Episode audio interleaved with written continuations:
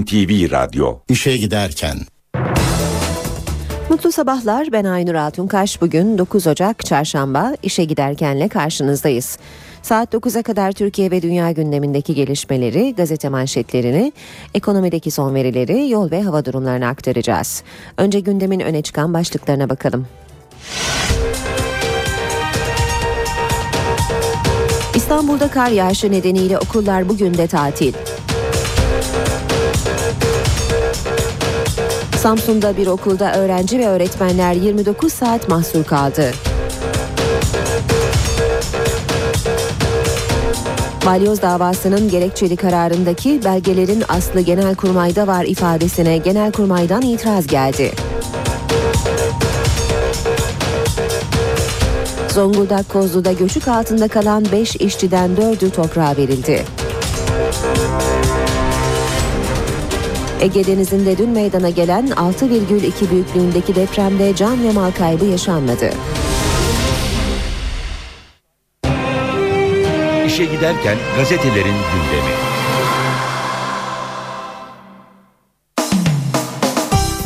Basın özetlerine Hürriyet gazetesiyle başlıyoruz. Türk Silahlı Kuvvetleri'nin darbe belgesi yok açıklaması Hürriyet'te manşette.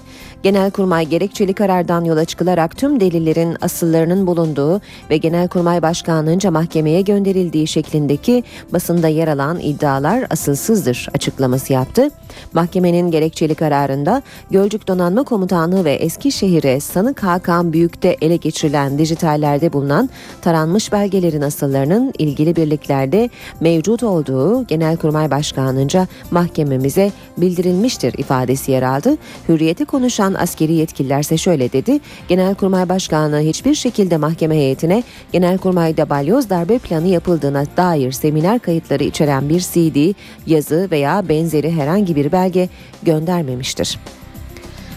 Devam edelim yine Hürriyet gazetesinden deprem sokağa döktü. 6,2 Bozcaada açıklarında dün saat 16.16'da meydana gelen 6,2 büyüklüğündeki deprem büyük paniğe yol açtı. Deprem İstanbul'un yanı sıra İzmir, Bursa, Çanakkale, Kocaeli, Balıkesir, Edirne'de de etkili şekilde hissedildi. Birçok yerde telefon hatları kilitlendi. Çanakkale valisi sarsıntının yaklaşık 30 saniye sürdüğünü, ilk gelen haberlere göre can ve mal kaybı olmadığını duyurdu. Devam ediyoruz basın özetlerine. İşe giderken de Milliyet gazetesi var sırada. Yüzlerce işçi ölebilirdi diyor Milliyet'in manşeti. Kozlu'daki facia yetersiz sondaj nedeniyle meydana geldi. Patlama olsaydı olay anında madende bulunan yaklaşık 700 iş, 800 işçi göçük altında kalabilirdi. Yine Milliyet gazetesinden bir başlık. Karlı günlere şimdilik veda. Kar yağışı nedeniyle birçok şehirde esaret yaşandı. Buzlu yollardaki kazalarda 3 kişi öldü, 100'e yakın kişi de yaralandı. Karbon monoksit gazı dün de 4 can aldı. İstanbul'da uçak seferleri iptal edildi, deniz ulaşımı tipi nedeniyle aksadı. Boğaziçi Köprüsü de buz tutunca bir süre trafiğe kapandı. Sıcaklıklar yarından itibaren artacak, karlı günlere mola verilecek. İstanbul'da okullar bugün de tatil. İstanbul'da ilk ve orta dereceli okullar bugün de tatil edildi. Soğuk havalarda yiyecek bulamadığı için ölen kuşlar ve sokak hayvanları için küçük bir kapta su ve yem bırakılması pek çoğunun hayatını kurtarabilir diyor Milliyet gazetesi. Biz de bu uyarının altını çizelim. Milliyetten bir başlık daha Kılıçdaroğlu çok cesur. Barış ve Demokrasi Partisi eş başkanı Selahattin Demirtaş, MİT Öcalan görüşmeleri hakkında Kemal Kılıçdaroğlu'nun hükümete kredi çıkışını çok cesur bulduğunu söyledi. Çözümün CHP'siz de gelebileceğini ama CHP ile daha iyi ve kolay olacağını vurguladı. İyi bir müzakereci olarak nitelediği Öcalan'ın nabız yokladığını belirten Demirtaş'a göre hükümet bu süreçte oy hatta seçim kaybetmeyi göze almalı. Sabah gazetesiyle devam edelim. Ağır roman Boğaz'da bitti diyor sabah manşette. Ağır roman kitabıyla bir dönem Türkiye'yi sarsan yazar Metin Kaçan Boğaziçi Köprüsü'nden atlayıp intihar etti. Yazar Metin Kaçan geçen cumartesi saat 22.30'da Şişli'deki bir otelden Karşıyaka'ya gitmek e, karşıya geçmek istedi. Taksiye bindi. Taksi Boğaziçi Köprüsü'nden geçerken biraz yavaşla resim çekeceğim dedi. Sonra kapıyı açıp köprüden atladı. Taksici Yüksel Güçlü köprü polisine haber verdi. Metin Kaçan'ın kimliği araçta bulundu. Aramalara rağmen e, cesede 3 gündür ulaşılamadı. Oyuncu ve karikatürist abi Hasan Kaçan kardeşini bir aydır görmediğini söyledi. Devam edelim basın özetlerine işe giderken de Sabahtan yine okuyalım. O artık maça ası. Amerika Saddam gibi Esad rejimi içinde İskambil destesi hazırladı. 100 kartlık arananlar destesinin bir numarası Esad. Kardeşi Mahir, Kupa, yeğeni Mahlufsa sinek ası. Cumhuriyet gazetesinde manşet Genelkurmay'dan gerekçeye balyoz. Mahkemenin delillerin asıllarının karargahta olduğu iddiası yalanlandı. Genelkurmay Başkanlığından Eskişehir ve Gölcük'te bulunan bazı belgelere dayanarak genelleme yapan ve dosyadaki bütün delillerin gerçek olduğu izlenimi yaratan özel yetkili mahkemeye yanıt geldi. Genelkurmay mahkemenin gerekçesine dayanarak basında çıkan balyoz harekat planı ve eklerinin karargahta olduğu, orijinallerin mahkemeye gönderildiği gönderildiği şeklindeki iddiaların asılsız olduğunu bildirdi. Devam edelim basın özetlerine kredi koşulsuz açılmadı başlığını görüyoruz. Kemal Kılıçdaroğlu uyardı. Başbakan Erdoğan'ın CHP'nin açtığı koşulsuz krediyle milletvekili seçildikten sonra demokrasiden kuvvetler ayrılığından şikayet eder hale geldiğini belirten CHP lideri Erdoğan'a şimdi sana güvenmiyoruz koşullarımız var. Ya adam gibi davranıp sorunu çözersin ya da her şehit cenazesinin sorumlusu sen olursun diye seslendi. Meclis grup toplantılarından başlıklar devam ediyor Cumhuriyet'te. BDP lideri Selahattin Demirtaş'ın müzakereler başlamış değil sözü başlıkta.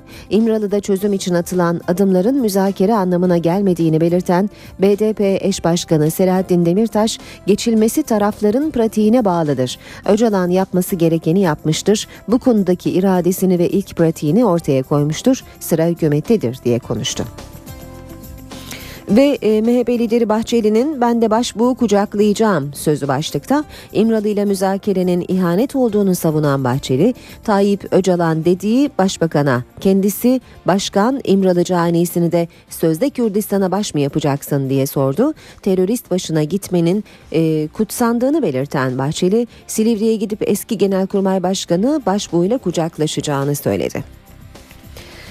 Radikal gazetesi 650 kişilik derin liste diyor manşette. Meclis Darbe Komisyonu'na çok e, komisyonuna çok gizli ibareli belgeler yollandı.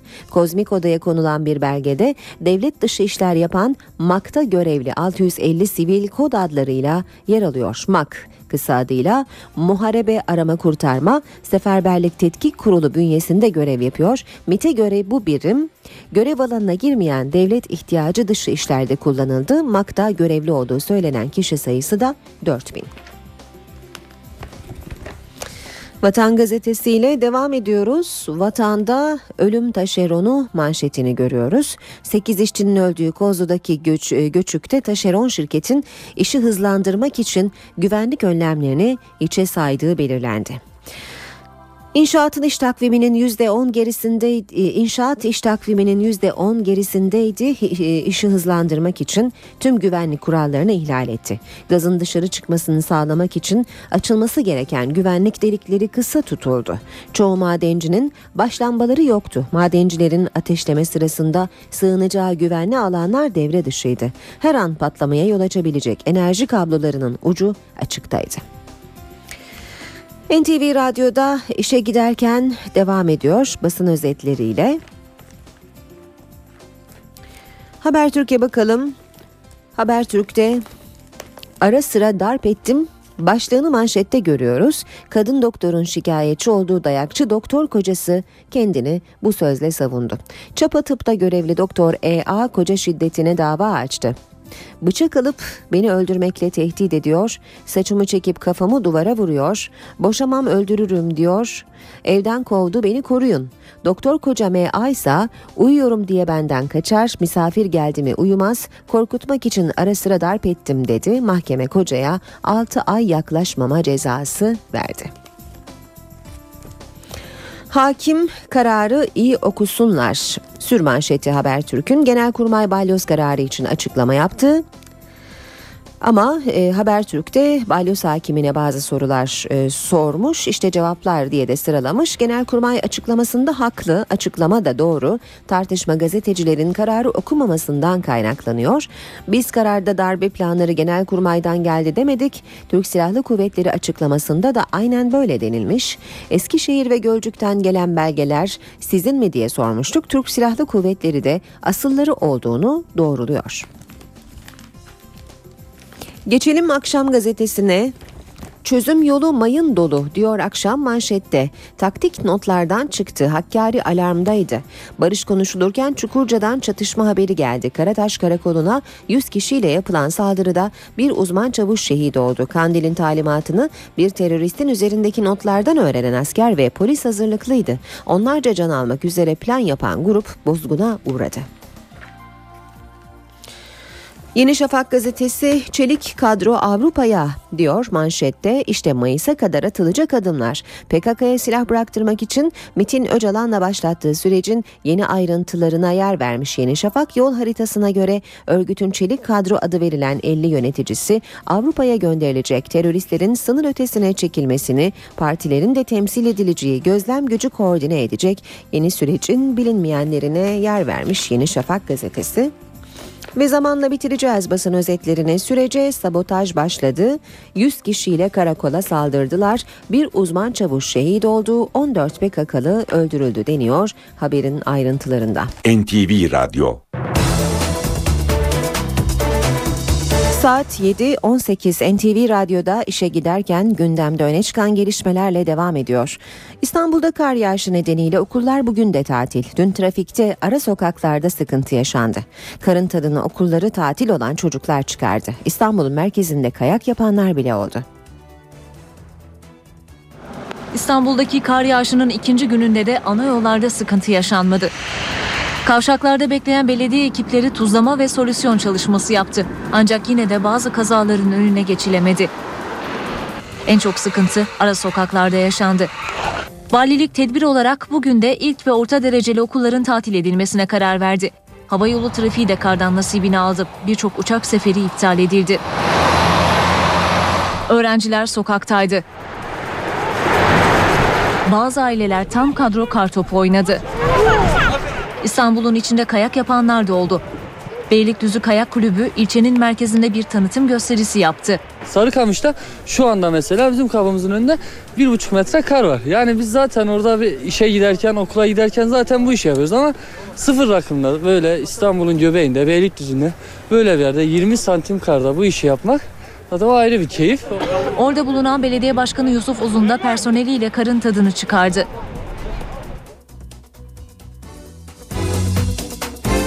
İstanbul'daki kar yağışı trafik kazalarını da beraberinde getirdi. Dün akşam Küçükçekmece'de halk otobüsünün şarampole yuvarlanması sonucu 27 kişi yaralandı. İstanbul Küçükçekmece'de şarampole yuvarlanan halk otobüsündeki yolcular kurtarıldı.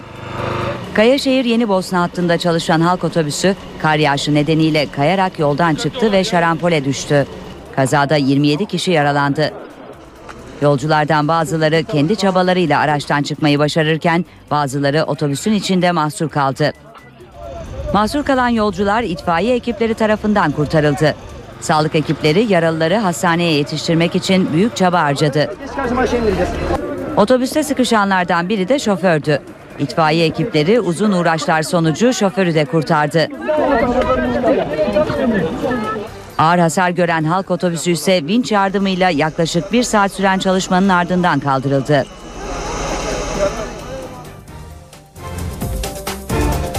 Sadece Marmara değil, Türkiye'nin doğusu da uzun süredir kara teslim. 5000 aşkın köyle ulaşım sağlanamıyor. Birçok kentte okullar tatil. Günlerdir yoğun kar yağışının etkili olduğu Tunceli'de çatılarda biriken kar tehlike yaratıyor. Çatıdaki kar kütlesi park halindeki aracın üzerine düştü. 5 yaşlarında bir çocuk şans eseri kurtuldu. Olay Tunceli'nin merkezinde meydana geldi. Bir iş merkezinin çatısındaki kar kütlesi park halindeki bir aracın üzerine düştü. Minibüsün içinde küçük bir kız çocuğu vardı. Karın düştüğünü gören babası hızla aracın yanına gitti. Hasar gören araçtaki çocuğun burnu dahi kanamadı.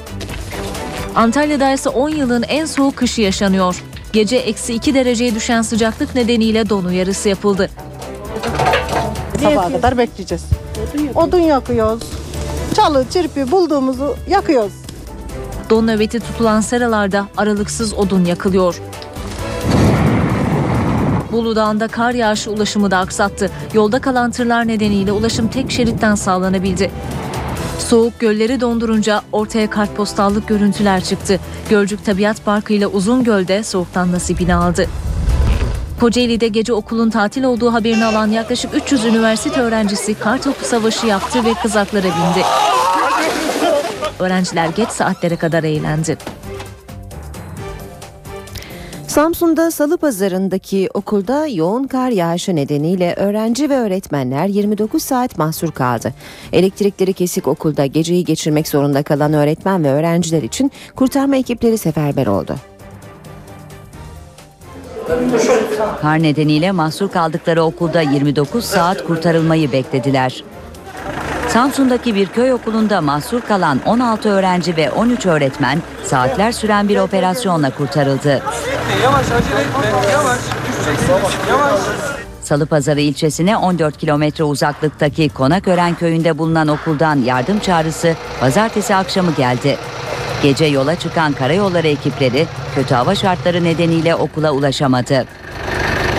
16 öğrenci ve 13 öğretmen geceyi elektrikleri kesik okulda soğuk ve açlıkla mücadele ederek geçirdi.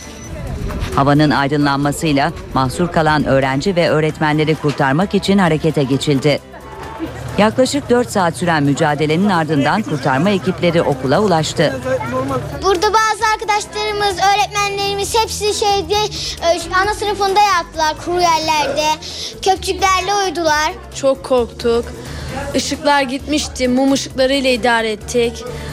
Kaneferlerimiz yanmaz olmuştu. Üşüdük. Kar, kardan bir yere gidemedik. Ağaç susuz ayaklarımız üstümüz başımız yaş kaldık. Az kalsın gelmese donuyorduk. Jandarmalarımız gelmese donuyorduk. Dönüş yolculuğu da okula ulaşmak kadar zorlu oldu. 29 saatlerini okulda geçiren öğrenci ve öğretmenler konvoydaki arazi araçlarına bindirildi. Yolda zaman zaman kara saplanan araçlara jandarma ekipleri yardım etti. İlçeye ulaştırılan öğrenci ve öğretmenler yatılı bölge ilköğretim okuluna yerleştirildi. İşe giderken Ege Denizi'nde Bozcaada açıklarında dün akşama doğru 6,2 büyüklüğünde bir deprem meydana geldi. Sarsıntı İstanbul'un da aralarında bulunduğu çok sayıda kentte hissedildi. Depremin ardından çok sayıda artçı sarsıntı da yaşandı. 6.2'lik deprem Ege kıyıları ve Marmara'yı salladı. Geniş bir alanda hissedilen sarsıntı paniğe yol açtı. Deprem Ege Denizi'nde Bozcaada'nın 47 kilometre açığında meydana geldi. Saat 16.16'da meydana gelen deprem Çanakkale ve İzmir'in yanı sıra İstanbul, Tekirdağ, Bursa, Çanakkale, Kocaeli, Edirne, Eskişehir ve Balıkesir'de de hissedildi. Yaklaşık 15 saniye süren depremin ardından çok sayıda vatandaş sokağa döküldü. Acayip bir hissettik biz de. Arkadaşlar dışarı kaçtı. Çanakkale'de belediye hoparlöründen anons yapılarak halkın sakin olması istendi. Depremin ardından büyüklükleri 3.1 ile 3.7 arasında değişen çok sayıda artçı sarsıntı meydana geldi. Deprem haberi üzerine Ankara'daki Afet Operasyon Merkezi'nde hemen kriz masası kuruldu. Kızılay alarm durumuna geçirildi. Yerel yönetimlerden can ve mal kaybı olmadığı bilgisi gelince alarm hali sona erdi. endişe edilecek bir durum söz konusu değildir. Şu ana kadar da AFAD Başkanlığı'na ulaşan herhangi bir e, hasar veya can kaybı bilgisi ulaşmamıştır. Uzmanlara göre deprem sürpriz değil. Deprem sürpriz bir yer değil, e, de değil. Kuzey e, Ege, Ege Denizi'nin en aktif yerlerinden bir tanesi deprem açısından. Çok fazla deprem e, etkinliği oluyor. Kırılmanın doğrultusu yönünde de Marmara Denizi'ndeki bütün yerleşim yerleri ve İstanbul şehri de e, şiddetli bir şekilde hissetti. Orta büyüklükte bir deprem. Zonguldak Kozlu'da hayatını kaybeden madencilerden dördü toprağa verildi. Kimi emekli olmak için gün sayıyordu, kimisi de babası gibi aynı ocakta hayatını kaybetti. Üç işçinin cesedi de hala göçük altında.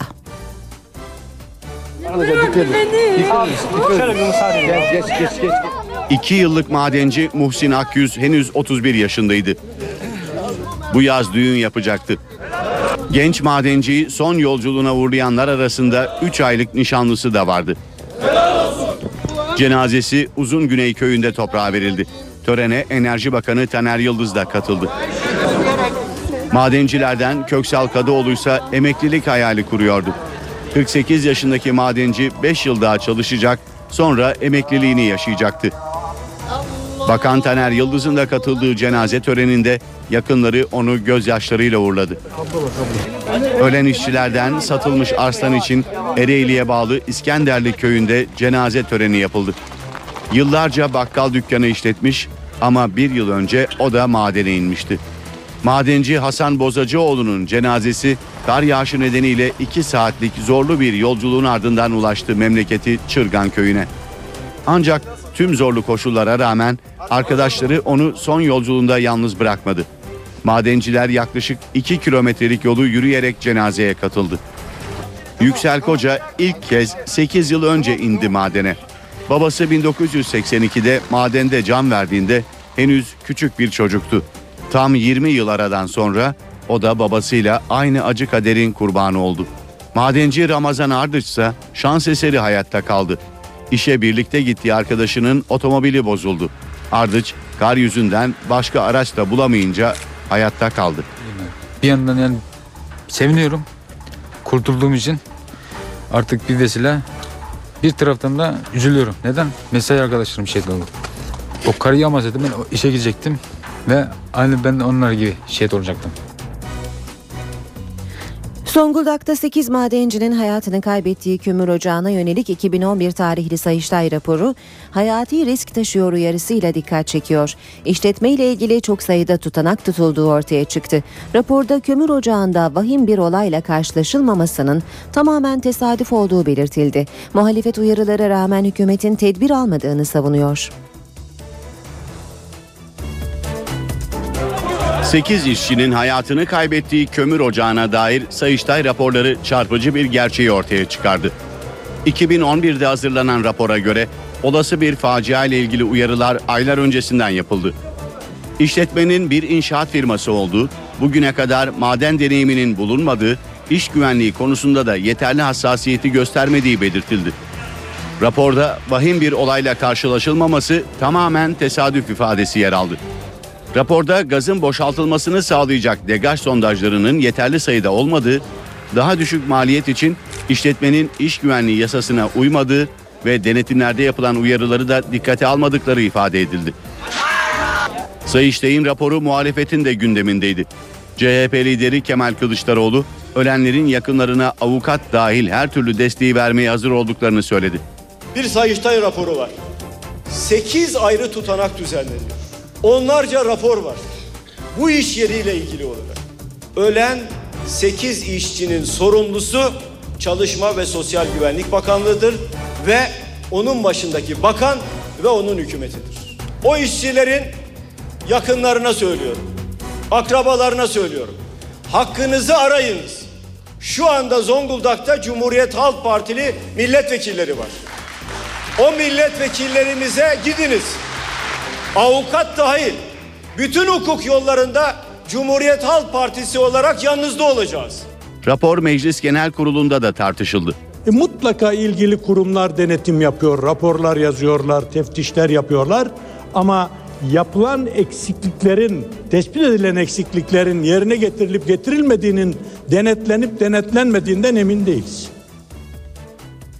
Birazdan spor haberlerine ve İstanbul trafiğindeki son duruma bakacağız ama şimdi kısa bir aramız var. Ara vermeden önce gündemin başlıklarını hatırlatalım.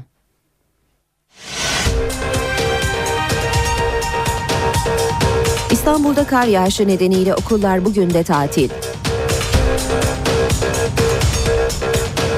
Samsun'da bir okulda öğrenci ve öğretmenler 29 saat mahsur kaldı. Balyoz davasının gerekçeli kararındaki belgelerin aslı Genelkurmay'da var ifadesine Genelkurmay'dan itiraz geldi. Zonguldak Kozlu'da göçük altında kalan 5 işçiden 4'ü toprağa verildi. Ege Denizi'nde dün meydana gelen 6,2 büyüklüğündeki depremde can ve mal kaybı yaşanmadı.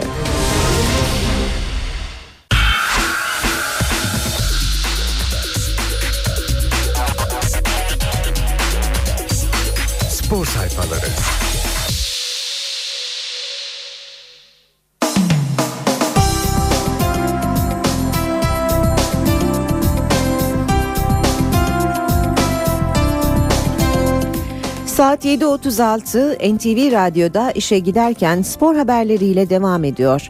Stok herkese gol attı diyor Habertürk. Fenerbahçeli Yıldız'ın Gençler Birliği ağlarına gönderdiği müthiş vuruşun 2012 FIFA Puşkaş yılın e, golü seçilmesi dünyada büyük yankı uyandırdı. Birincilik bekleyen Falcao şaştı kaldı. İngilizler ise Slovak Yıldız'ı alkışladı. Bir diğer başlık tik tak tik tak Snyder. Galatasaray'ın borsaya bildirdiği Hollandalı Yıldız sunulan teklifi evet dedi. Son kararını vermek için 24 saat süre istedi, geri sayıma geçildi. Bugün Snyder haberlerini gazetelerin spor sayfalarında bolca görüyoruz. Bir diğer e, başlık Habertürk'ten açık davet. Beşiktaş'ın lider oyuncusu Manuel Fernandes yönetime yeni mukabele konusunda mesajı yolladı. Antalya kampında konuşan Portekizli oyuncu, kontratımın bitmesine bir buçuk yıl var. İlerleyen zamanlarda kulüp kalmamı isterse oturup anlaşırız. Belki komik gelebilir ama şu anda Avrupa ya da Dünya Kupası gibi bir hedefim yok dedi. Milliyet gazetesiyle devam ediyoruz. Milliyet'in spor sayfalarından aktaracağımız ilk başlık Snyder bitiyor. Galatasaray, Inter ve Hollandalı Yıldız'la el sıkıştı. Dev transfer imzaya kaldı. Başkan Ünal Aysal Milano'da pazarlık masasına oturduğu İtalyan ekibinin başkanı Moratti ile her konuda anlaştı. Sarı Kırmızılıların teklifini kabul eden Snyder'in cuma gününe kadar ailesinin onayını aldıktan sonra imza atacağını bildirdi. Fener aynı Fener. Fenerbahçe Antalya'daki hazırlık maçında Belçika'nın Genk ekibiyle berabere kaldı. Ligdeki görüntüsünden farklı görünmeyen Sarı Lacivertli ekip Caner'le üstünlüğü yakalamasına rağmen Julien'in golüne engel olamadı. Tek adres Belhanda, Kocaman'ın faslı oyuncuya alternatif başka bir isim belirlemediği transferin yatması halinde kimsenin alınmayacağı bildirildi. Bir diğer başlık apartmana çıkacağız. Trabzonspor Başkanı Şener cezasından dolayı maçları yüksek apartmanlardan seyretmeye çalışacağını söyledi. İtiraz etmedim, etmeyeceğim de. Gelecek cevap belli. Vakit almak istemiyoruz dedi. Yine Milliyet'ten okumaya devam edelim. Fernandez inanmıyor. Beşiktaş'ın yıldız futbolcusu kendisi hakkındaki transfer iddialarını gerçek dışı olarak gördüğünü söyledi. 6 hafta oynamayan birine hangi kulüp teklifte bulunur? Ayrıca ayrılmayı düşünmüyorum dedi. Biz hazırız ya sizler? Eurocup'ta zirveyi hedefleyen ve kupanın favorilerinden biri olan kazanı ağırlayacak olan Cimbom'da Dudley ile Hawkins seyircinin güçlerini artıracağını söyledi. Galatasaray Medical Park'a bu sezon başında transfer olan Dudley ve David Hawkins şampiyonluğu hedefledikleri Eurocup'ta ikinci tura iyi başlayacaklarını söyledi. ULEP Avrupa Kupası Top 16 turu L grubundaki ilk maçına çıkıyor. Galatasaray Medical Park Yonex Kazan'ı ağırlayacak Rus ekibi. E, Abdi İpekçi Spor Salonu'ndaki mücadele saat 20.45'te başlayacak. Bu arada e, bir başka grupta Banvit Ukrayna'dan Budivelnik'e konuk olacak. Bu e, maçta Türkiye saatiyle 19'da başlayacak. Devam ediyoruz e, spor haberleri aktarmaya. Milliyetin ardından geçelim Sabah gazetesine.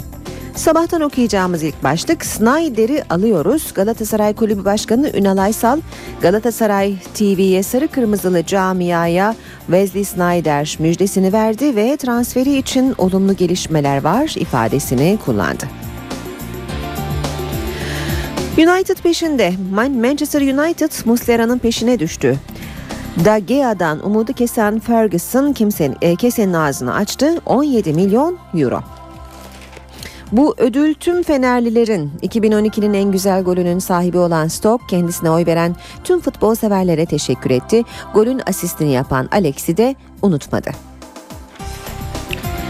Devam edelim. Yine sabahtan aktarmaya Galatasaray bile mutlu değil. Trabzonspor Teknik Direktörü Şenol Güneş'in özel açıklamalarını görüyoruz.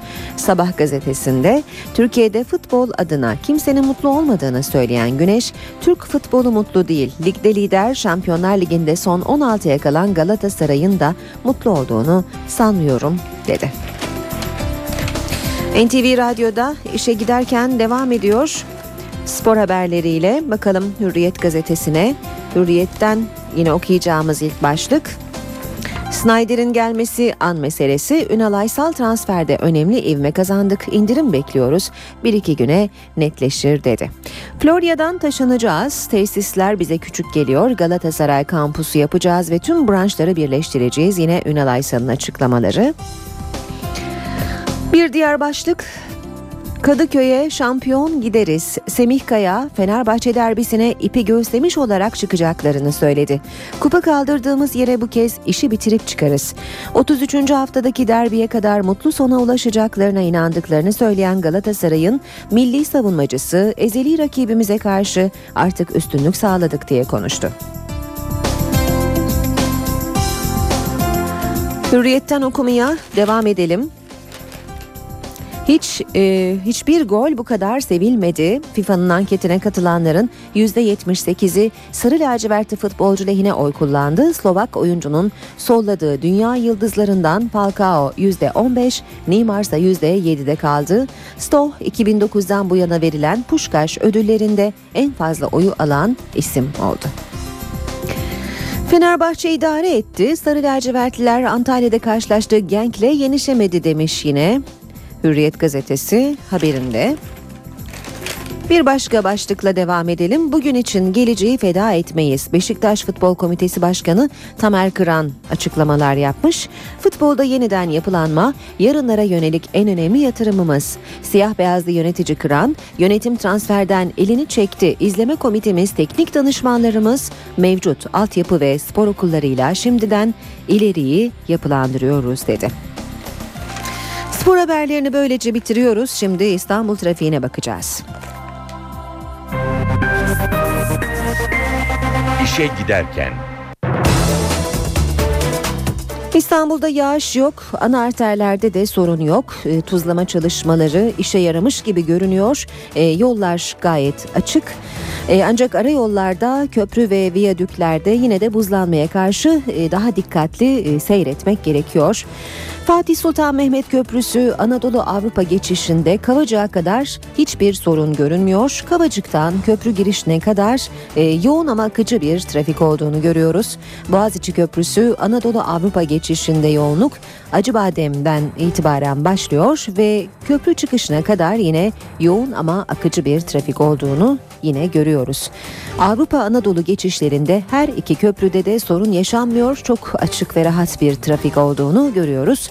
Anadolu yakasında E5'te genel olarak trafik rahat. Sadece Kartal Kavşağı'nda e, çalışmadan da kaynaklanan bir yoğunluk var.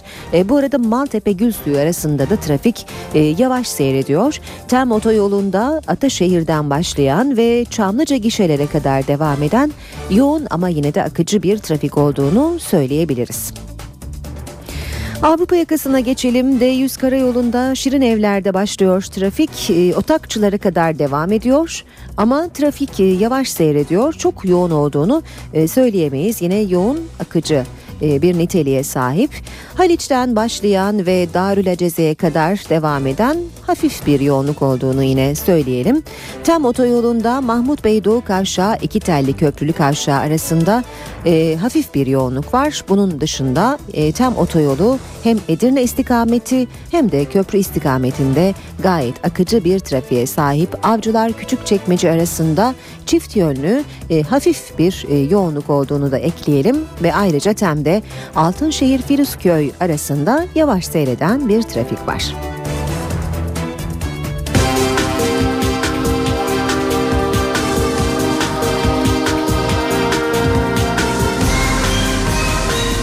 İşe giderken. Gündemde öne çıkan gelişmeleri aktarmaya devam edelim. İmralı görüşmeleri bu sefer sadece iktidarla muhalefeti değil, CHP ve MHP'yi de karşı karşıya getirdi. CHP lideri Kılıçdaroğlu'nun kredi açtık sözlerine MHP lideri Bahçeli'den tepki geldi. Liderler Başbakan Erdoğan'ı da hedef aldı. Kılıçdaroğlu bu sorunu ya çözersin ya da her şehit cenazesinin sorumlusu sen olursun dedi. Hükümete İmralı'daki terörist sizin olsun diye seslenen MHP lideri Bahçeli ise Silivri'de İlker Başbuğ ziyaret edeceğini söyledi. Ana muhalefet partisi CHP komşuda pişer bize de düşer mantığıyla AKP ve PKK'nın ihanet yarışına sözüm ona kredi açacak, açarak ön yargılı değiliz diyerek rol kapmaya çalışmaktadır.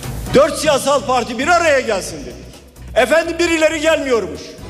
Gelmiyorsa her şehit haberinden sorumlu olan odur diyeceğiz. Hep beraber diyeceğiz.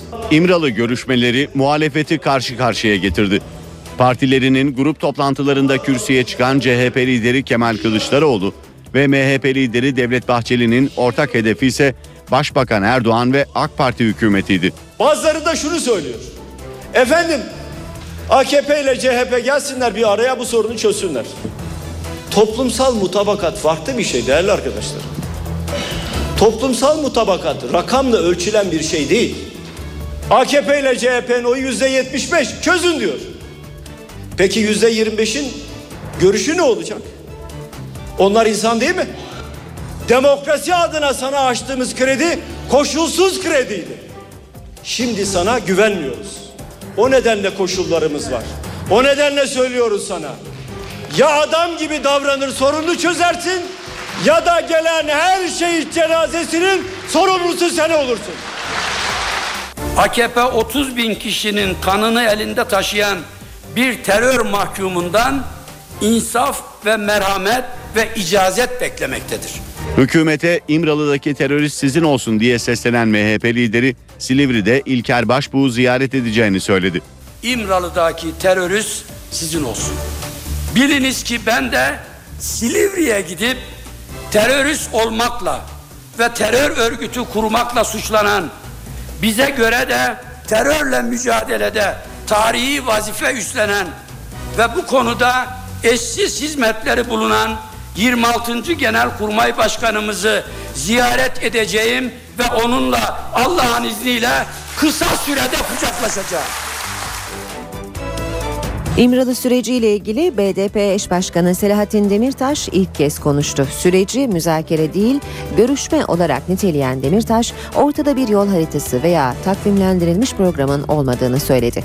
Demirtaş ayrıca müzakereler için İmralı sistemi kaldırılmalıdır dedi. Biz bunu değerli buluyoruz. Doğru bir adımdır. Türkiye'nin barışı, iç barışı bu adımla ancak başlayabilirdi.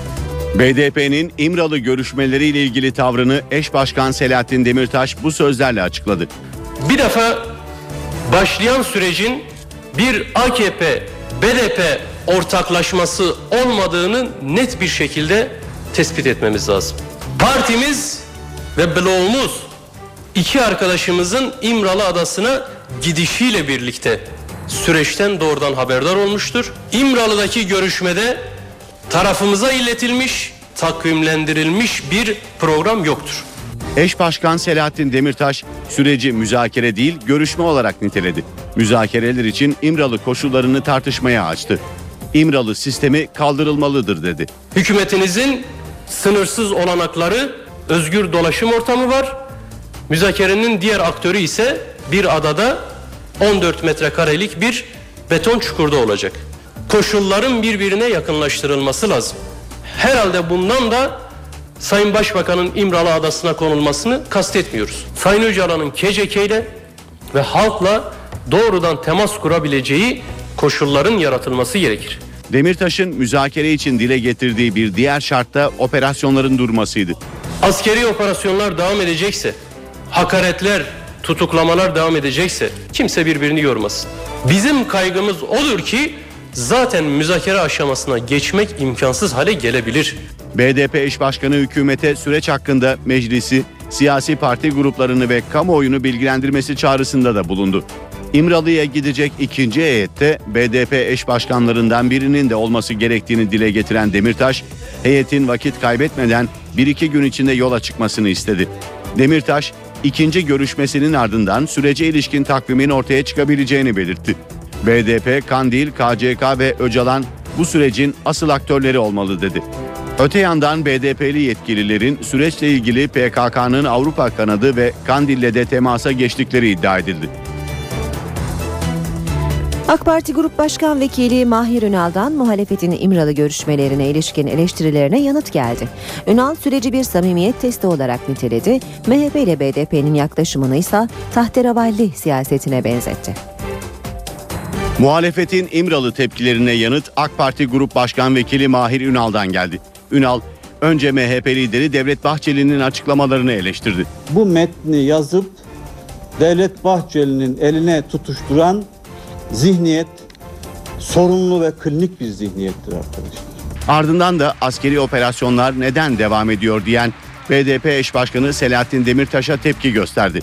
Bu süreç bir samimiyet testidir ve devlet bu sorunu çözmek için tabii ki değişik çözüm yöntemlerini, seçenekleri deneyecektir.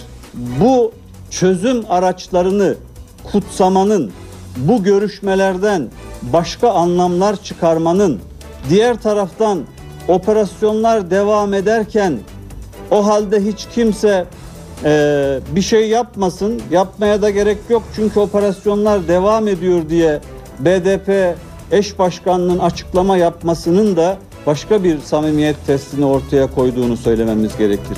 Ünal hem MHP hem BDP'nin sürece yaklaşımlarının çözümden uzak olduğunu söyledi. Her iki siyasi partinin bu sorunun çözümüne ilişkin ortaya koydukları yaklaşım bir tahtaravelli siyasetini e, göstermekte maalesef. Bugün BDP'nin ve MHP'nin kullandığı söylem de, üslup da, siyaset dili de çözüme katkıda bulunan bir siyaset dili olmamıştır. Mahir Ünal'ın hedefinde CHP de vardı. Ünal CHP'nin kendi içinde mütabakat sağlayamadığını söyledi. Ortaya koydukları çözüm önerisinde bile kendi iç mutabakatını sağlayamamış bir ana muhalefet partisiyle karşı karşıyayız. Dün başkentte önemli bir görüşme vardı. Cumhurbaşkanı Abdullah Gül ile MİT Müsteşarı Hakan Fidan Çankaya Köşkü'nde bir araya geldi. Cumhurbaşkanı Abdullah Gül saat 16.30'da MİT Müsteşarı Hakan Fidan'ı Çankaya Köşkü'nde ağırladı. Görüşmede İmralı'da Abdullah Öcalan'la temasları bizzat yürüten MİT Müsteşarı'nın sürece ilişkin Cumhurbaşkanı bilgilendirdiği öğrenildi. Hakkari Çukurca'dan şehit haberi geldi. Önceki gece bir grup terörist askeri birliğe ateş açtı. Bir asker şehit oldu, iki asker yaralandı. Çatışmada 14 terörist öldürüldü. Çatışmanın adresi Hakkari'nin Çukurca ilçesi. Sınırın sıfır noktasındaki Karataş Karakolu'na kalabalık bir terörist grubu saldırdı. Karakola 10 kilometre mesafede bulunan ZAP bölgesinden Türkiye'ye sızan teröristler uzun namlulu silahlarla karakola taciz ateşi açtı. Saldırıda uzman çavuş Mehmet Doğan şehit oldu. İki asker de yaralandı. Güvenlik güçleri kar yağışı ve sisin etkili olduğu bölgede konuşlanan teröristlere ateş açtı. 14 terörist öldürüldü. Operasyonda çok sayıda silah ele geçirildi. 10 Kalaşnikov tüfek, 4 roket atar, çok sayıda el bombası ve mayın bulundu. Ele geçirilen 4 adet anti-tank mayınının İtalyan yapımı olduğu belirtildi. Bir çocuk babası 35 yaşındaki şehidin acı haberi ailesine askeri yetkililer tarafından iletildi. Şehit uzman çavuş Mehmet Doğan memleketi Adana'da toprağa verilecek. NTV Radyo Herkese yeniden günaydın. NTV Radyo'da işe giderken de birlikteyiz. Birazdan hava durumuna bakacağız. Önce gündemin başlıklarını hatırlayalım.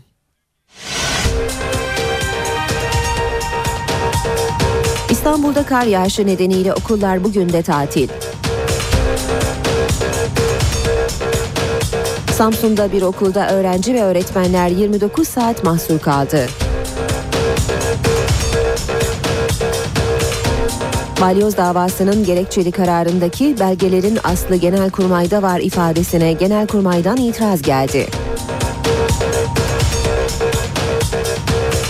Zonguldak Kozlu'da göçük altında kalan 5 işçiden 4'ü toprağa verildi.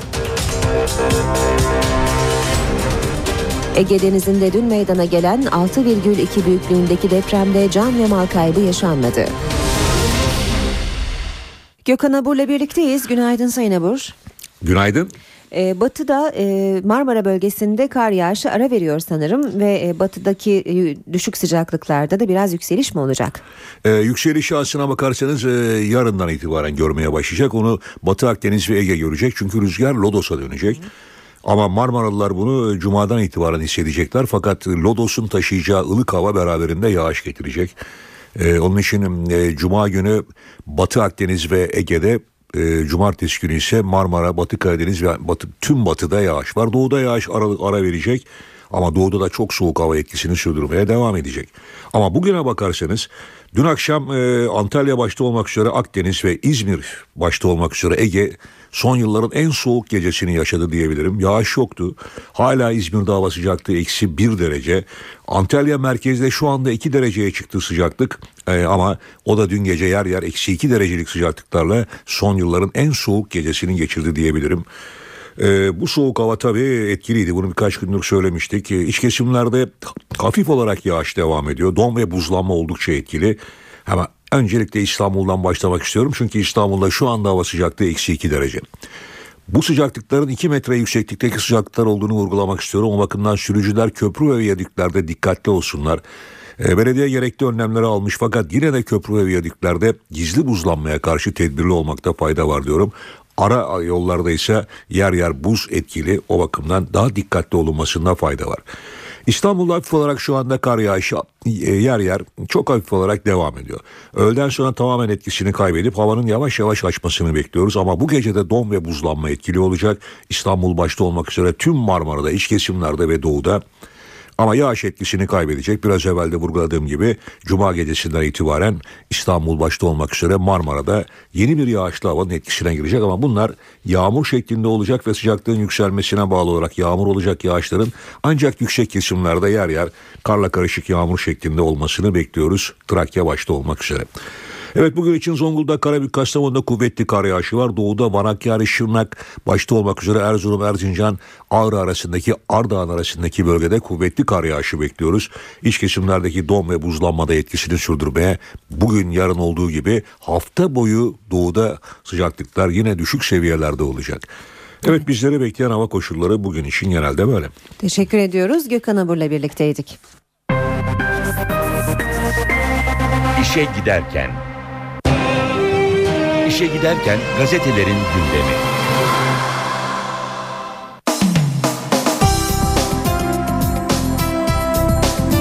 Basın özetleriyle devam ediyoruz işe giderkene ilk gazete Milliyet. Yüzlerce işçi ölebilirdi diyor Milliyet manşette. Kozlu'daki facia yetersiz sondaj nedeniyle meydana geldi. Patlama olsaydı olay anında madende bulunan yaklaşık 800 işçi göçük altında kalabilirdi diyor Milliyet gazetesi haberinde. Bir diğer başlık Kılıçdaroğlu çok cesur. BDP eş başkanı Selahattin Demirtaş, MİT Öcalan görüşmeleri hakkında Kemal Kılıçdaroğlu'nun hükümete kredi çıkışını çok cesur bulduğunu söyledi. Çözümün CHP'siz de gelebileceğini ama CHP ile daha iyi ve kolay olacağını vurguladı. İyi bir müzakereci olarak nitelediği Öcalan'ın nabız yokladığını belirten Demirtaş'a göre hükümet bu süreçte oy hatta seçim kaybetmeyi göze almalı. İstanbul'da okullar bugün de tatil. İstanbul'da ilk ve orta dereceli okullarda eğitime bugün içinde ara verilmiş durumda. E, karlı günlere şimdilik veda diyor yine Milliyet gazetesi. Kar nedeniyle birçok şehirde esaret yaşandı. Buzlu yollardaki kazalarda 3 kişi öldü, 100'e yakın kişi de yaralandı. Karbon monoksit gazı dün de 4 can aldı. İstanbul'da uçak seferleri iptal edildi. Deniz ulaşımı tipi nedeniyle aksadı. Boğaziçi Köprüsü de buz tutunca bir süre trafiğe kapandı. Sıcaklıklar yarından itibaren artacak. Karlı günlere mola verilecek. İstanbul'da bir martı fotoğrafının altında da Milliyet gazetesi şöyle diyor. Biz de bu e, e, bu uyarılara tabii katılıyoruz yürekten. Soğuk havalarda yiyecek bulamadığı için ölen kuşlar ve sokak hayvanları için küçük bir kapta su ve yem bırakılması pek çoğunun hayatını kurtarabilir. Sabah gazetesiyle devam edelim. Sabahta manşet ağır roman Boğaz'da bitti. Ağır roman kitabıyla bir dönem Türkiye'yi sarsan yazar Metin Kaçan Boğaziçi Köprüsü'nden atlayıp intihar etti. Yazar Metin Kaçan geçen cumartesi saat 22.30'da Şişli'deki bir otelden karşı e, yakaya geçmek için taksiye bindi. Taksi Boğaziçi Köprüsü'nden geçerken biraz yavaşla resim çekeceğim dedi sonra kapıyı açıp köprüden atladı. Taksici Yüksel Güçlü köprü polisine haber verdi. Metin Kaçan'ın kimliği araçta bulundu. Aramalara rağmen ces- e, cesede 3 gündür ulaşılamadı. Oyuncu ve karikatürist abi Hasan Kaçan kardeşini bir aydır görmediğini söyledi. 6,2'lik deprem batıyı salladı. Bozcaada açıklarında 6,2 büyüklüğünde deprem meydana geldi. Dün saat 16.16'da 30 saniye süren deprem Çanakkale, İstanbul ve İzmir'de şiddetli şekilde hissedildi. Deprem nedeniyle Ege bölgesinde yer yer telefon kesintileri meydana geldi. O artık maçası. Amerika Saddam gibi Esad rejimi içinde İskambil destesi hazırladı. 100 kartlık arananlar destesinin bir numarası Esad, Maça ası, kardeşi Mahir Kupa, yeğeni Mahlufsa sinek ası. Devam edelim Vatan Gazetesi ile basın özetlerine. Ölüm taşeronu diyor Vatan manşette. 8 işçinin öldüğü Kozlu'daki göçükte taşeron şirketin işi hızlandırmak için güvenlik önlemlerini hiçe saydığı belirlendi. Taşeron şirket iş takviminin %10 gerisindeydi. İşi hızlandırmak için tüm güvenlik kurallarını ihlal etti. Gazın dışarı çıkmasını sağlamak için açılması gereken güvenlik delikleri kısa tutuldu. Çoğu madencinin baş lambaları yoktu. Madencilerin ateşleme sırasında sığınacağı güvenli alanlar devre dışıydı. Her an patlamaya yol açabilecek enerji kablolarının ucu açıktaydı. Ayrıca söz konusu taşeron şirketin madencilik deneyiminin de olmadığı bilgisi yer alıyor vatanda. Devam edelim basın özetlerine işe giderken de Zaman gazetesine bakalım. Sürece sabotaj başladı, 100 kişiyle karakola saldırdılar diyor zaman manşette. Bir uzman çavuş şehit oldu, 14 PKK'lı öldürüldü. Terör sorununun çözümü için İmralı ile görüşmeler sürerken Hakkari'nin Çukurca ilçesinden bir baskın haberi geldi diyor Zaman gazetesi. Akşamda da haberi çözüm yolu mayın dolu başlığıyla yine manşette görüyoruz. Taktik notlardan çıktı. Hakkari alarmdaydı. Barış konuşulurken Çukurca'dan çatışma haberi geldi. Karataş Karakolu'na 100 kişiyle yapılan saldırıda bir uzman çavuş şehit oldu. Kandil'in talimatını bir teröristin üzerindeki notlardan öğrenen asker ve polis hazırlıklıydı. Onlarca can almak üzere plan yapan grup bozguna uğradı. Devam edelim Cumhuriyet gazetesiyle. Genelkurmay'dan gerekçeye balyoz diyor Cumhuriyet. Mahkemenin delillerin asıllarının karargahta olduğu iddiası yalanlandı. Genelkurmay Başkanlığından Eskişehir ve Gölcük'te bulunan bazı belgelere dayanarak genelleme yapan ve dosyadaki bütün delillerin gerçek olduğu izlenimi yaratan özel yetkili mahkemeye yanıt geldi. Genelkurmay mahkemenin gerekçesine dayanarak basında çıkan balyoz harekat planı ve eklerinin karargahta olduğu, orijinallerin mahkemeye gönderildiği şeklindeki iddiaların asılsız olduğunu bildirdi. Habertürk gazetesi ise e, Genelkurmay'ın açıklamasını tekrarladıktan sonra balyoz hakimi ile yapılan e, soru e, balyoz hakimine bazı sorular sorulduğunu e, söylüyor ve alınan cevapları şöyle sıralıyor. Genelkurmay açıklamasında haklı. Açıklama da doğru. Tartışma gazetecilerin kararı okumamasından kaynaklanıyor. Biz kararda darbe planları Genelkurmay'dan geldi demedik. Türk Silahlı Kuvvetleri açıklamasında da aynen böyle denilmiş. Eskişehir ve Gölcük'ten gelen belgeler sizin mi diye sormuştuk. Türk Silahlı Kuvvetleri de asılları olduğunu doğruluyor. Kadına yönelik bir şiddet haberi e, ara sıra darp ettim başlığıyla Habertürk'te manşette yer alıyor. Bir doktor çiftin hikayesi kadın doktorun şikayetçi olduğu dayakçı doktor kocası kendini ara sıra darp ettim sözleriyle savunmuş. Devam edelim basın özetlerine Yeni Şafak gazetesine bakalım. Çelik kadro Avrupa'ya diyor manşeti Yeni Şafak'ın. İşte Mayıs'a kadar atılacak adımlar. PKK'ya silah bıraktırmak için Metin Öcalan'la başlattığı sürecin yeni ayrıntıları var Yeni Şafak'ta. Yol haritasına göre örgütün Çelik kadro adı verilen 50 yöneticisi Avrupa'ya gönderilecek. Teröristlerin sınır ötesine çekilmesini partilerin de temsil edileceği gözlem gücü koordine edecek. Son olarak Radikal gazetesine bakacağız. Radikal'den aktaracağımız haber 650 kişilik derin liste başlığını taşıyor haber manşette. Meclis Darbe Komisyonu'na çok gizli ibareli belgeler yollandı. Kozmik odaya konulan bir belgede devlet dışı işler yapan MAK'ta görevli 650 sivil kod adlarıyla yer alıyor. MAK yani Muharebe Arama Kurtarma Seferberlik Tetkik Kurulu bünyesinde görev yapıyor. MIT'e göre bu birim görev alanına girmeyen devlet ihtiyacı dışı işlerde kullanıldı. MAK'ta görevli olduğu söylenen kişi sayısı 4000. MIT belgesinde Seferberlik Tetkik Kurulu içindeki e, MAK'ın yasa dışına çıktığı belirtildi. MAK kritik bölgelerdeki halkı yararlı, zararlı, kullanılabilir diye üçe ayır, ayırıyor. MAK görevlileri ise dört kategoriye ayrılıyor. 2007 köşk seçimi öncesi Abdullah Gül, Bülent Arınç, Türkan Saylan ve bir CHP'li milletvekiline suikast planlanmış e, diyor Radikal haberinde.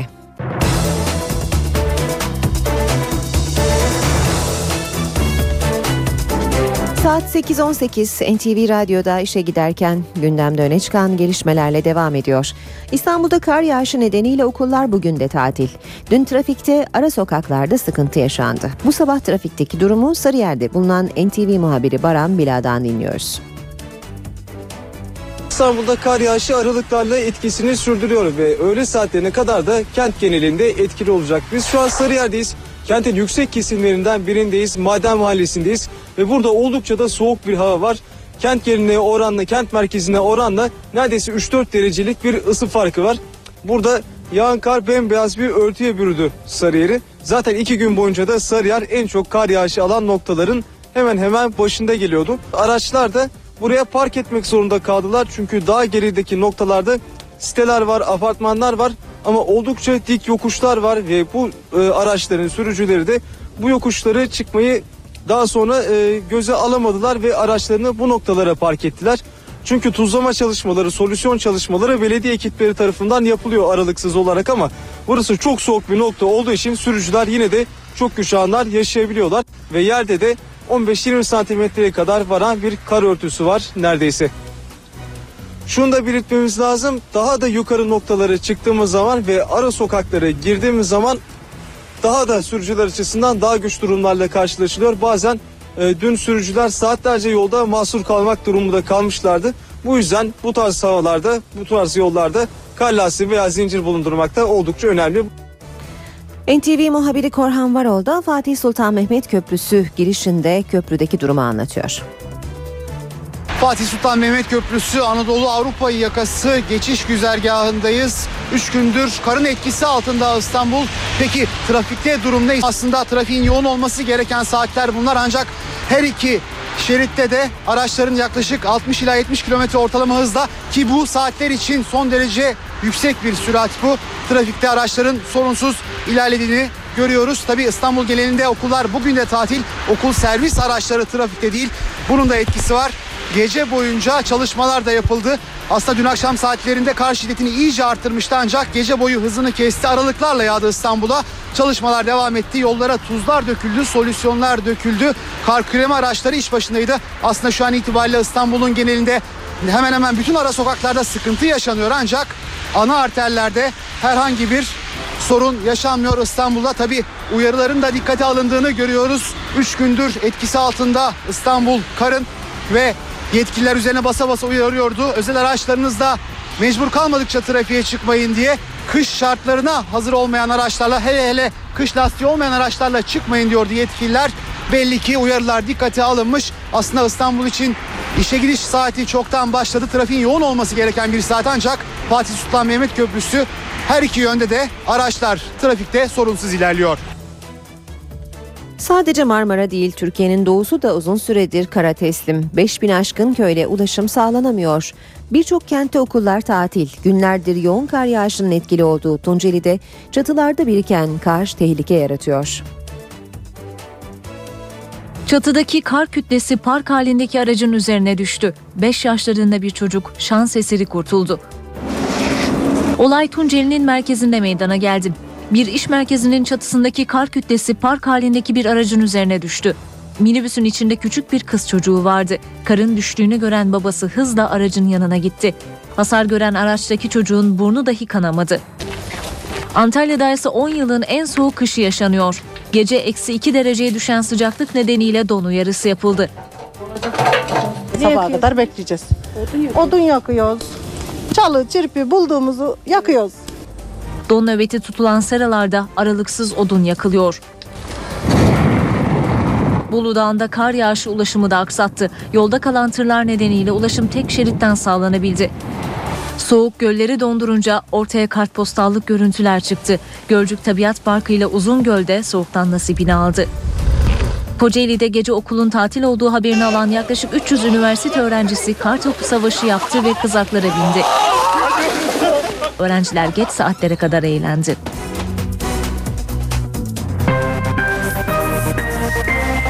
İşe giderken İmralı ile görüşme sürecinde izlenecek yol netleşiyor. NTV'nin ulaştığı bilgiye göre eğer yol kazası olmazsa ilk adımı PKK atacak. Hükümetin ilk adımı ise dördüncü yargı paketiyle gelecek.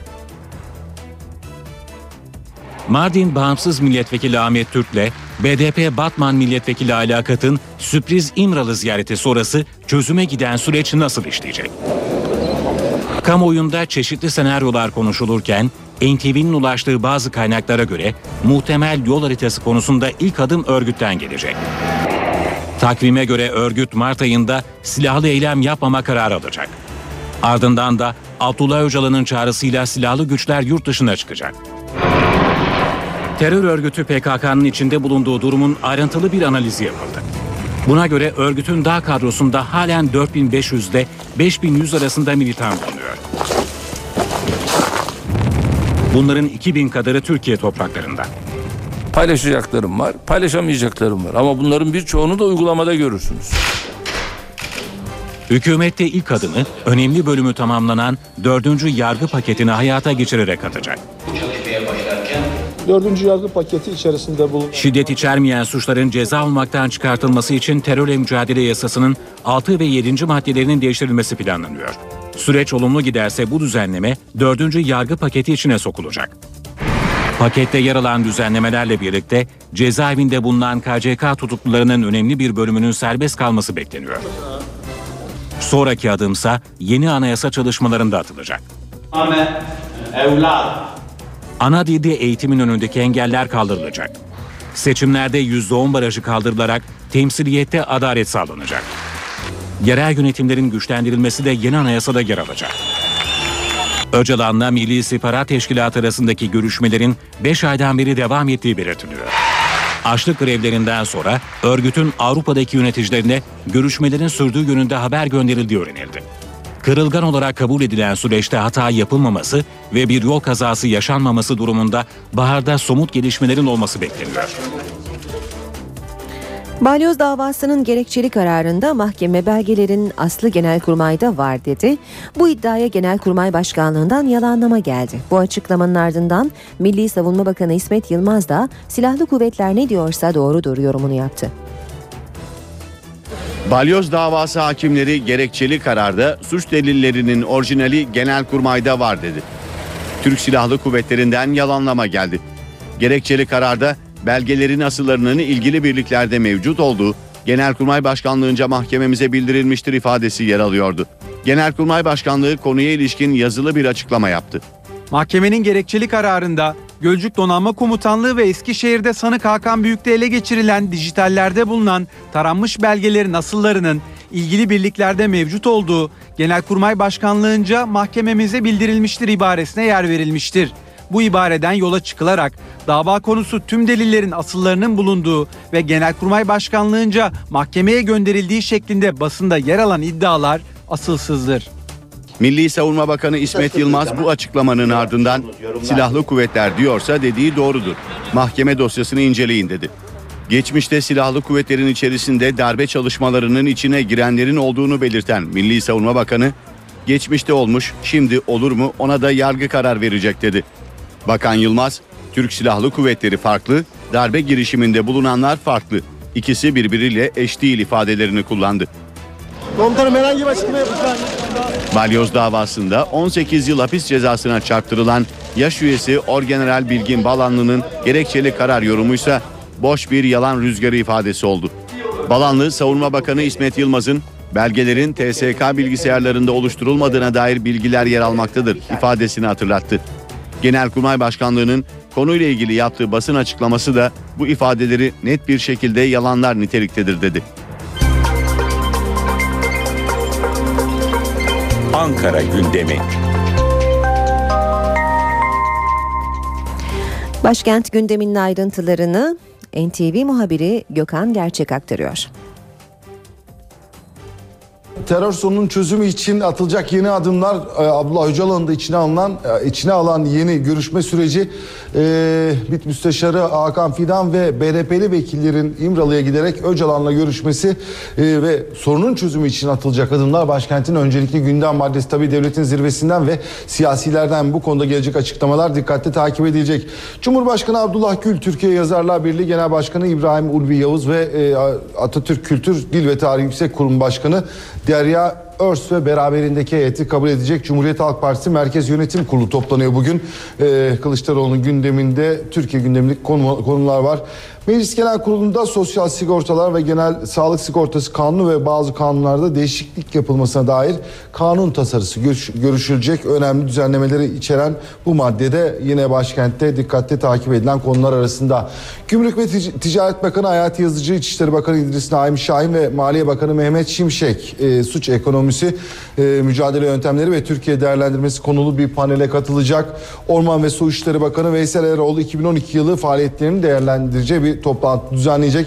Milli Eğitim Bakanı Ömer Dinçer'in bir programı var. Başkent Öğretmen Evi'nde düzenlenen ders kitapları ve öğretim materyalleri inceleme ve değerlendirme sürecinin yeni tasarımı bilgilendirme toplantısına katılacak Ömer Dinçer. Son not ekonomiden e, bugün okul sütü programının e, ikinci ihalesi, alım ihalesi yapılacak. İhale Türkiye genelinde toplam 6 milyon 172 bin öğrenciye 296 milyon 241 bin kutu süt dağıtımı için yapılacak. İşe giderken.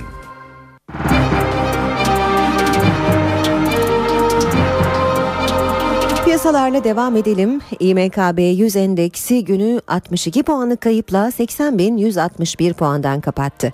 Bu sabah serbest piyasada dolar 1.78, euro 2.32'den işlem görüyor. Euro dolar 1.31, dolar yen 87 düzeyinde. Altının onsu 1662 dolar. Kapalı çarşıda külçe altının gramı 95 lira. Cumhuriyet altın 641, Çeyrek altın 159 liradan işlem görüyor. Brent petrolün varil fiyatı 111 dolar. Saat 8.30 ben Aynur Altunkaş işe giderken de birlikteyiz. Birazdan İstanbul trafiğine bakacağız ama gündemin başlıklarını önce hatırlayalım.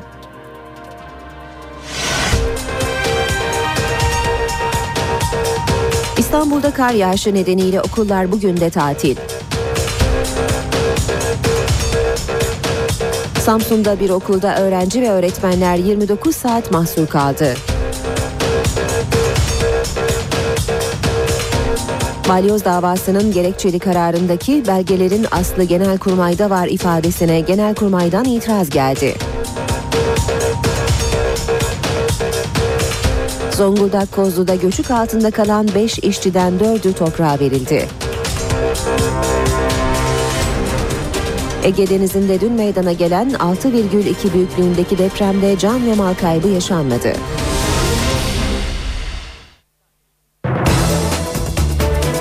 Az önce muhabir bağlantılarında da dinlediğimiz gibi şu an İstanbul genelinde e, trafikte e, çok büyük bir problem yaşanmıyor. Hatta birçok ana arterde çok rahat bir trafik olduğunu söyleyebiliriz. Ancak e, Tem'de Küçük Bakkalköy Ataşehir yönünde meydana gelen bir maddi hasarlı kaza var. Bu kaza nedeniyle o bölgede yoğunluk yaşanıyor. Bir diğer yoğun olan bölge Şirin Evler Yeni Bosna arası. E, bunun dışında hem e, Fatih Sultan Mehmet Köprüsü hem de Boğaziçi Köprüsü'nde Anadolu ve Avrupa yakasına geçişlerde herhangi bir sorun yaşanmıyor.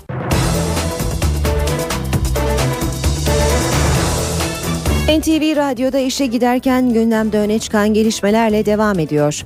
Sinemaya da uyarlanan A roman kitabının yazarı Metin Kaçan'ın pazar günü sabaha karşı İstanbul'da Boğaziçi Köprüsü'nden atlayarak intihar ettiği belirtildi. Metin Kaçan'ı Üsküdar'daki evine götürmek üzere aracını aldığını söyleyen bir taksi şoförü polise Kaçan'ın Boğaziçi Köprüsü'nde durmasını istediğini söyledi. Kaçan'ın fotoğraf çekeceğini söylediğini belirten taksi şoförü Kaçan'ın Kaçan'ın daha sonra kendini köprüden aşağı bıraktığını anlattı. Sahil Güvenlik ve Deniz Polisi'nin yaptığı aramalarda henüz bir ize rastlanamadı. Metin Kaçan'ın abiyi Hasan Kaçansa sosyal medya üzerinden paylaştığı mesajda olayı doğrularken aile olarak bir umuttur diyerek paylaşmadık. Acımızı paylaşan herkese teşekkür ederiz dedi. 52 yaşında hayatını kaybeden Metin Kaçan birçok roman, öykü ve karikatür çalışmasına imza atmıştı. İşe giderken Patriot sistemlerinin Türkiye'ye gönderilmesine ilişkin süreç hızlandı. Hollanda'nın ardından Almanya'da iki Patriot bataryasını gemilere yükleyerek Türkiye'ye doğru yola çıkardı. Amerika ise göndereceği Patriot sistemlerinin ekipmanlarını Almanya'daki üstten hava yoluyla sevk ediyor. Türkiye'de görev yapacak askerlerin ülkelerinden ayrılmaları sırasında ise duygusal anlar yaşanıyor. Patriot sistemlerinin konuşlanmasında görev yapacak Hollandalı ve Alman askerler Türkiye'ye geldi. Hollanda'nın Eindhoven havaalanından yola çıkan askerler aileleriyle vedalaşırken duygusal anlar yaşandı. Eşleri ve çocuklar askerlere sarılarak ağladı. Görevimiz Türk halkı için bir şeyler yapmak, onları güvende tutmak. Umarım bu görevi başarıyla gerçekleştiririz. İlk etapta 30 Hollandalı ve 20 Alman asker Türkiye'ye ulaştı. Almanya'dan gönderilecek Patriot hava savunma sistemleri de Baltık Denizi'nin kıyısında bulunan bir limandan Roro gemisine yüklenerek yola çıktı. Also grundsätzlich leisten wir einen Beitrag zu Bizim sistemimiz havadan görüntü sağlıyor. Sonra sensörlerden gelen tüm bilgiler toplanıp savunmaya geçmeye ihtiyaç olup olmadığına karar veriliyor. Betrieb zusammengeführt. 21 Ocak'ta İskenderun'a ulaşacak sistemin Kahramanmaraş'a yerleştirilmesi planlanıyor. Hollanda'dan yola çıkan iki Patriot bataryası ise Adana'ya konuşlandırılacak. Amerika Birleşik Devletleri tarafından Gaziantep'e konuşlandırılacak iki Patriot'la ilgili ekipmanlarsa Almanya'daki Ramstein hava üssünden nakliye uçaklarıyla İncirli'ye gönderildi. Amerika Birleşik Devletleri olarak iki Patriot bataryası gönderiyoruz. Hazırlıkların tamamlanmasının ardından NATO öncülüğündeki görevimize Şubat başında başlamayı planlıyoruz. Patriotlarla ilgili Türkiye'de görev yapacak Amerikan, Alman ve Hollandalı askerlerin toplam sayısı önümüzdeki günlerde yapılacak sevkiyatlarla bini bulacak. Türkiye Ziraat Bankası ekonomik krizle mücadele eden Yunanistan'a yardım eli uzattı. Türkiye'nin Atina Büyükelçiliği Ziraat Bankası'nın Yunan çiftçilere, sanayicilere ve iş adamlarına kredi olanağı sağlamasını öngören proje için harekete geçti. Yunan hükümetinin onay vermesi halinde Ziraat Bankası'nın ilk aşamada Yunan girişimcilere vereceği kredi 50 milyon euroyu bulacak. Türkiye, Ziraat Bankası yoluyla ekonomik krizin pençesindeki Yunanistan'a destek için düğmeye bastı. Yunan bankalarının nakit sıkıntısı çeken iş alanlarına yeterince kredi verememesinden doğan boşluğu Ziraat Bankası dolduracak. Yunanistan'da 4 şubesi bulunan Ziraat Bankası'nın çiftçilere, sanayicilere ve iş adamlarına kredi sağlamasını öngören proje Atina Büyükelçiliği tarafından Yunan makamlarına iletildi. Ziraat Bankası'nın Yunan makamlarına yaptığı öneri pilot bölge seçilen Batı Trakya'da Türk-Yunan ayrımı yapmadan uygun koşullu krediler sağlanmasını ardından projenin tüm Yunanistan'a yayılmasını içeriyor. İlk aşamada dağıtılacak kredilerin tutarının 50 milyon euroyu bulması bekleniyor. Projede Birleşmiş Milletler de rol oynuyor.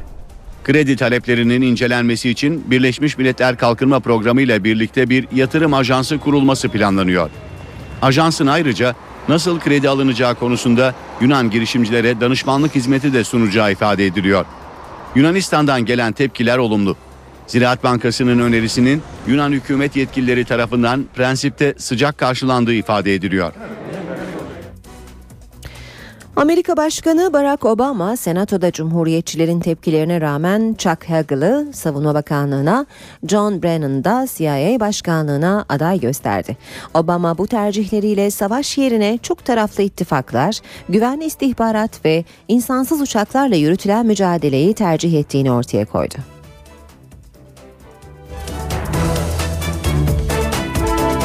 To help meet the challenges of our time, Zamanımızın sorunlarıyla baş edebilmek için ulusal güvenlik ekibimin iki önemli üyesini açıklamaktan onur duyuyorum. Savunma Bakanlığı için Chuck Hagel, Merkezi Haber Alma Teşkilatı için John Brennan. Amerikan Başkanı Barack Obama, Beyaz Saray'daki ikinci döneminde beraber çalışacağı ulusal güvenlik ekibini açıkladı. Obama, Cumhuriyetçilerin tepkilerine rağmen Chuck Hagel'ı Savunma Bakanlığı'na, John Brennan'ı da CIA Başkanlığı'na aday gösterdi.